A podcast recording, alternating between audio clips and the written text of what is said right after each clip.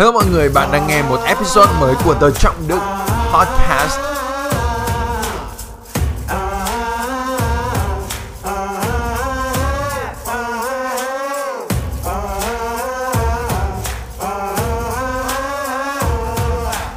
Hello mọi người, lâu rồi mà chúng mình chưa làm một video về chủ đề du học Nên là trong video này nếu mà bạn tò mò về cực khổ của một du học sinh Mình mình sẽ không nói là cực khổ, nói là khó khăn đi của một cuộc sống của một du học sinh từ góc độ trải nghiệm cá nhân của mình, thì trong video này là video mà mình sẽ chia sẻ về điều đó.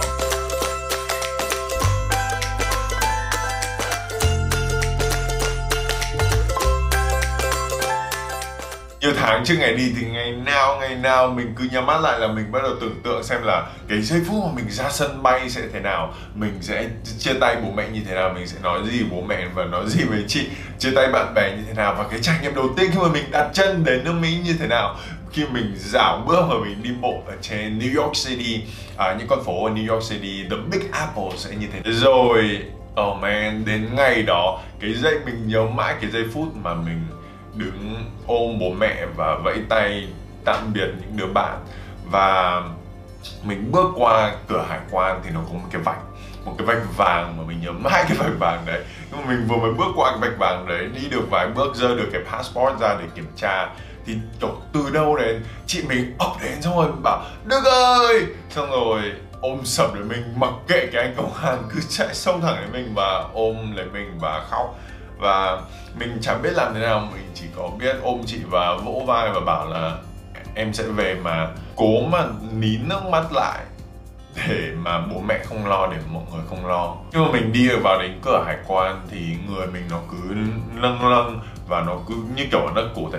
Không phải vì sung sướng, không phải vì cảm thấy là háo hức gì đâu, mà mình cảm thấy lo và cảm thấy thương của mẹ và thương chị. Cái cảm giác như là kiểu mình bỏ lại gia đình một mình và mình cả nhà sẽ ở nhà và tiếp tục cuộc sống. Và mình đi ra một cuộc sống mới và bố mẹ sẽ phải lo lắng, bố mẹ sẽ phải vất vả làm việc vì mình. Có lẽ cũng một phần lớn hơn là mình nghĩ trong đầu. Từ bây giờ là phải tự lực cánh sinh rồi. Cho dù là các bạn du học sinh có học bổng toàn phần hay là có bố mẹ lo cho về tài chính thì cũng phải đối diện với một sự thật không sớm thì muộn thật, đó là bây giờ bạn phải tự lực toàn bộ trong cuộc sống của bạn. Đương nhiên là khi mà bạn có gia đình, dư giả về tài chính thì cái áp lực nó sẽ nhẹ hơn đi một chút.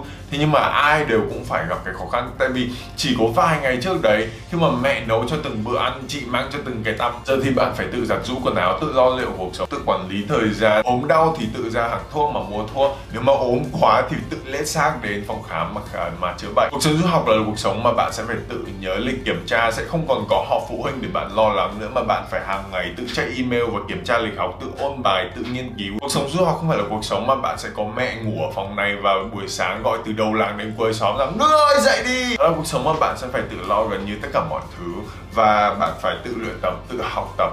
Nếu không thì sẽ điểm kém, nếu không thì sẽ nhục mặt và tệ hơn là sẽ sợ bị mất học bổng. Mình hay thích cái ví dụ đó là giống như kiểu là mình bước qua cái vạch vàng ở sân bay đó, mình bước qua nó thì ai cũng sẽ có một cái bước ngoặt trong đời mà không sớm thì muộn đều phải nhận ra rằng à mình sang một trang mới của cuộc sống của mình. Rằng khi mà mình còn đi du học thì mình được học bổng toàn phần, tức là trường sẽ trả hết tiền học cho mình, nhưng mà mình vẫn phải tự lo tiền ở và tiền ăn và cái khoản đó quy đổi sang tiền Việt vẫn là một khoản rất là lớn mà bố mẹ mình phải tích góp rất là nhiều năm mới có thể lo được cho mình một năm, hai năm đầu. Và mình biết rằng là nó, nếu mà mình cứ tiếp tục thì nó sẽ là một cái khoản cực kỳ cực kỳ khó khăn trong gia đình mình. Nên là mình có một cái mục tiêu từ rất là lâu khi mà trước khi mình đi du học, đó là một vài tháng sau khi mình đi, mình nhất định phải tìm mọi cách để có thể tự lập về tài chính. Và mình không biết làm như thế nào, nhưng mà đó là một mục tiêu lớn của mình. Mình không muốn phải sử dụng tiền của bố mẹ nữa, mình không muốn mà bố mẹ phải lo lắng đến như vậy về tiền nong cho mình nữa. Mình thực sự bối rối mình không biết làm thế nào mình nhớ mình hỏi tất cả những cái anh chị mà mình quen biết có chỗ nào đi làm không? Có chỗ nào đi làm không? Mình với cả đứa bạn thân ngồi skype mỗi tối tìm website của trường và tìm tất cả mọi nơi trong trường. Chỗ nào mà mình nghĩ rằng là sẽ có thể người ta sẽ tuyển học sinh để làm ngoài giờ. Mình đến và mình nộp resume mình đến và mình nộp. Đơn làm việc. Khi mình vào một cái văn phòng mà mình hỏi là ê bác có nhận uh, học sinh làm không? Người ta bảo là không không bao giờ nhận nhận thế nhưng mình cứ bảo đây đây là resume của tao đây là đơn xin làm việc của tao. À, mình cứ nhận nếu mà mình cần thì mình cứ gọi tao. Có may mắn thế nào thì sau tầm khoảng hai ba tháng sau khi nhập học tức là tầm khoảng sau học kỳ 1 thì mình được làm ở thư viện. Và đến mùa hè năm đấy và cứ tiếp tục cứ tiếp tục xin làm việc thì đến mùa hè năm đấy một ngày mình làm ba công việc khác nhau. Và mình nhớ giữa kiểu một công việc đó là mình đi sửa máy móc ở trong trường, sửa máy tính ở trong trường á. Ngày nào cũng thấy mình đi, mình lau hàng chục cái máy và đi vác hàng chục cái máy để mà đi sửa. Giữa trời nắng chang chang ba mấy độ như vậy, bệ hai tay, ngày nào cũng hai tay, hai cái mac, hai cái iMac như như các bạn nhìn thì cái iMac đằng sau, nhưng mà nó to hơn cái thời xưa là to hơn rất là nhiều. Nó nặng tầm khoảng 20 cân mỗi cái, bê hai tay hai cái, đi suốt dọc cả cái ký, ở ký túc xá tầm vài km và xong rồi đi từ đầu đến cuối ký túc xá. Đặt được cái máy tính xuống thì nhớ oh, quên trừ con chuột và cái, cái, cái bàn phím ở chỗ đằng kia lại lùi thủi đi lại. Những lúc đấy thì không có chuyện phàn nàn những lúc đấy thì không có chuyện mà kêu ca cứ thế mà cắm đầu cúi xuống mà làm việc. Bản thân mình thì không trải qua cái trải nghiệm sốc văn hóa và nhớ nhà nhiều như là mình nghe vì có lẽ vì tại lúc nào mà mình cũng on the move, tức là có một cái gì đó để làm, không lúc nào là không rảnh. Nhưng mà, man, những lúc mà vất vả nhất, những lúc mà mệt mỏi nhất, những lúc mà tưởng như là mình thất bại, những lúc tưởng như là không còn gì nữa, thì mọi cái cảm xúc, mọi cái sự buồn nó ập đến. Vài tuần sau khi nhập học, mình nhớ mình có một cái lớp Introduction của Computer Science, khoa học máy tính. Trong lớp này thì mỗi tuần đều có một cái bài quiz, một bài kiểm tra nhỏ tầm 5-10 phút thôi. Tại vì bà professor muốn đảm bảo là mọi đứa đều học bài trong lớp này tại vì nó là một cái lớp rất là quan trọng. Mình nhớ rằng đến tầm bài kiểm tra thứ tư, thứ năm gì đấy, cái bài kiểm tra thứ năm mình được cũng 70%. Tiêu của mình là sẽ được 4.0 GPA và mình nghĩ rằng 70% thôi xong rồi. Thế này thì là công tóc hết rồi. Mình theo đúng nghĩa đen lết xác về nhà và ủ rũ và mọi thứ như kiểu là sụp đổ ấy. như kiểu là thế này là hết thuốc chữa rồi, là đời mày sẽ bã rồi nữa ơi và xếp vali và về nước thôi. Trong khi thực tế thì lớp đó, tại vì tuần nào cũng có quiz, có tận 12 13 bài quiz và bài chỉ lấy 5 điểm cao nhất trong 12 13 bài đó thôi.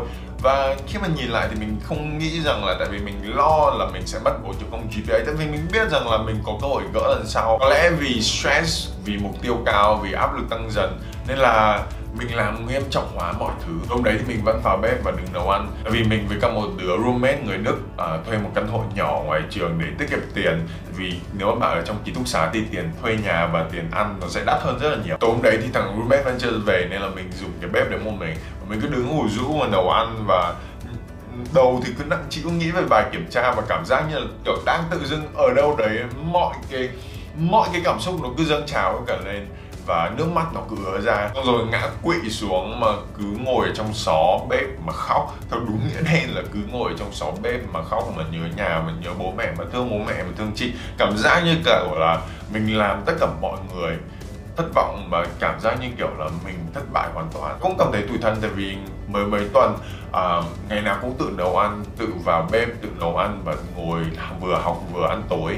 Và tại vì nhà mình, cho dù là bố mẹ có về muộn 11 12 giờ đêm chăng nữa, thì suốt bao nhiêu năm, ngày nào nhà mình cũng sẽ ăn cùng nhau. Bây giờ thì chỉ có một mình mình lùi thủi mình. Hay chắc chắn là một cái video mà mình nói nhiều nhất về khó khăn với vất vả và không nói gì về điều tốt đẹp hay là hay là hứa hẹn mơ mộng gì với mọi người. Không phải vì mình đang muốn gây sự chú ý của bạn hay là khiến bạn lo lắng, nhất là những bạn nào mà đang chuẩn bị đi du học, hay là những phụ huynh nào mà đang xem video này và đang có con du học. Đang cân nhắc xem cái chuyện du học có phải là nên hay không. Mình thực sự không muốn mọi người lo về điều đó, tại vì khi mà mình chia sẻ điều này, mình nhìn lại thì đây là những cái trải nghiệm mà mình thực sự hạnh phúc rằng mình đã trải qua. Nó thực sự là những cái kỷ niệm đẹp nhất mà trong cuộc sống của mình. Cho dù là cái lúc mà mình ngồi quỵ ở trong sáu bê cho dù là lúc mà hai tay bê cái hai mang và ngày nào cũng bê vài chục cái như vậy. Tại vì mình thực sự tin rằng những cái trải nghiệm khó khăn nhất nó hình thành nên cái con người mình ngày hôm nay. Qua những cái khó khăn và vất vả như vậy, nó xây dựng nên tính cách của mình. Nó dạy mình cách sống tự lập, tự lo liệu bản thân, đối xử với bạn bè như thế nào, đối xử với mọi người ra sao, nói chuyện trong môi trường làm việc,